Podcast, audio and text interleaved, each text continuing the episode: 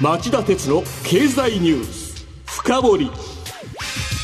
皆さんこんにちは。番組アンカー経済ジャーナリストの町田鉄です。こんにちは。番組アシスタントの杉浦舞です。新型コロナ対策をして放送します、えー、今日のテーマはこちらです。国有化企業東電にしわ寄せした廃炉や再稼働は最初から困難だった。今こそ柏崎刈羽と福島第一の2つの原発のまっとうな処理策を遅ればせながら原子力規制委員会は東京電力ホールディングスが柏崎刈羽原発でのテロ対策のための監視装置の故障を放置していた問題を重く見て原発の再稼働に必要な核燃料の移動や装填を禁じる是正措置命令を発出する方針を決めました。また福島第一原発1号機で先月13日の地震の後核燃料デブリのある格納容器の水位の低下が続いていることから東電は注水量を増やす措置を取りました。とはいえこの措置で核燃料デブリを安全にかつ安定的に冷却し続けられると保証できる人はおそらくどこにもいないでしょう。2つの原発に共通するのは最初から無謀な計画だったということではないかと思います。そこで今日は原点に戻ってあるべきだった施策を探ってみようと考えています。それでは CM の後町田さんにじっくり深掘ってもらいましょう。今日の深掘り。町田さん改めて東電の最近の問題をおさらいしてください。はい、えー、まず新潟県の柏崎刈羽原発は再稼働を目指しているとは思えない不祥事のオンパレード状態です。発端となったのは今年1月23日、東電の社員が昨年9月に他の社員の ID を使って原発の中枢部である中央制御室に入室していたことが発覚しました。そしてその4日後の1月27日には安全対策工事の不備が露呈しました。その2週間前に工事が完了したと発表したにもかかわらず、7号機と6号機の共有部分で工事を終えていませんでした。東電の小早川智明社長が先月10日に国会で陳謝したものの、その5日後にまたまた別の工事で不備が見つかっています。えー、昨日東京電力は、えー、福島第一原発構内で、えー、放射線量が高いゲル状の塊が見つかったと発表しました。えー、廃棄物を入れたコンテナから流出した可能性があるということです。こんなにミスを連発するというのも困ったもんですね。えー、さらに廃炉作業中の福島第一原発でも問題が起きました。東京電力が3号機の原子炉建屋に去年3月、地震計2つを設置したんですが、その後、去年7月の大雨などで故障。これを知りながら修理せず放置したため、先月13日夜に福島県沖で起きた地震で、福島第一原発が立地する大熊町で震度6弱の揺れを記録しました。福島第一原発では水素爆発などで1、3、4号機の原子炉建屋が損傷してますから、実際の地震で建屋がどのように揺れたのかという情報は、廃炉作業中の地震対策で重要なはずなんですが、貴重なデータが取れなかったというんです。はい。まあ、あの大事故から10年しか経ってないのにこれどういうことなんでしょうか？結局東電は事故の教訓を生かせておらず今なお情報開示と安全確保に鈍感と言わざるを得ません、うん思い起こせば福島第一原発事故では事故発生から3日後に1から3号機で、えー、最大55%の炉心溶油つまりメルトダウンが起きてこれが放射性物質をまき散らすことになる水素爆発につながりましたが、うん、東電はそのメルトダウンの事実を事故から2ヶ月にわたって認めませんでした。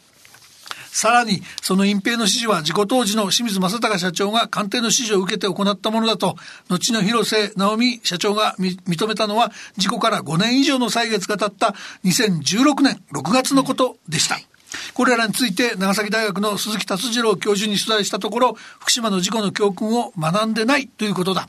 このような組織が福島第一原発の廃炉措置という世界でも、えー、前例のない、えー、困難なやり遂げ、困難な仕事をやり遂げられるか、とても心配だと話していました。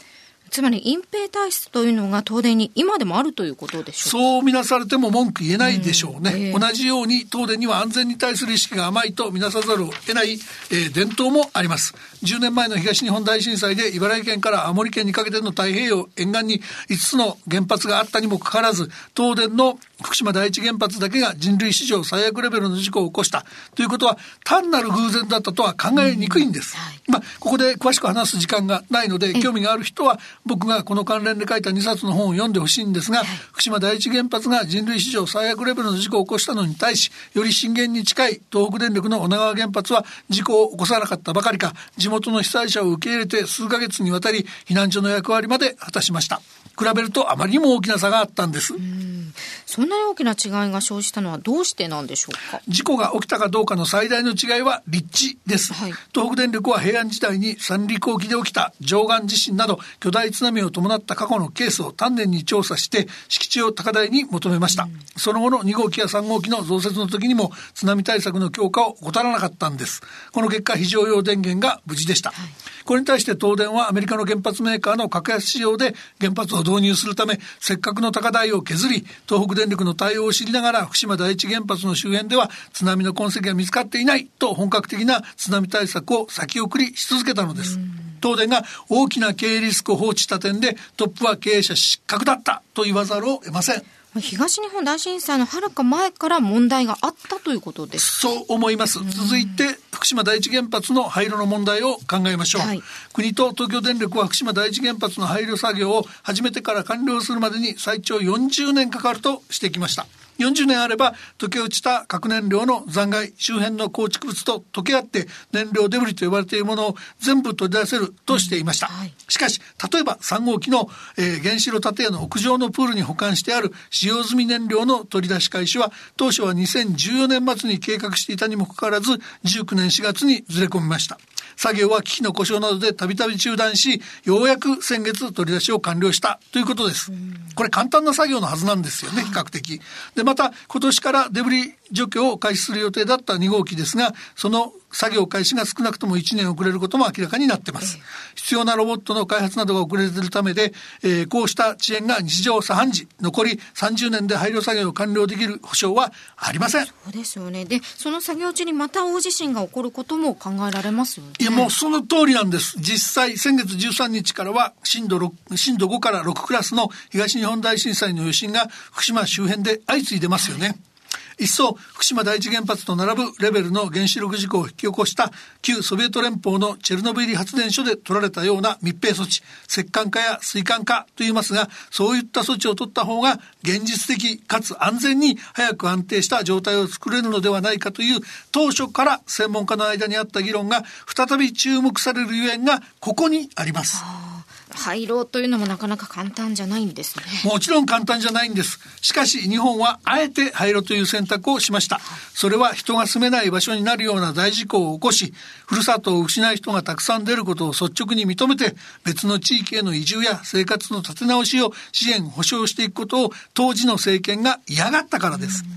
背景には世論の反発とお金の問題があります。国は当初、廃炉、除染、賠償、中間貯蔵などの費用を合計で6兆円程度と見積もっていましたが、見直すたびに増えていき、2013年に11兆円程度、2016年に21.5兆円程度と膨らんでいきました。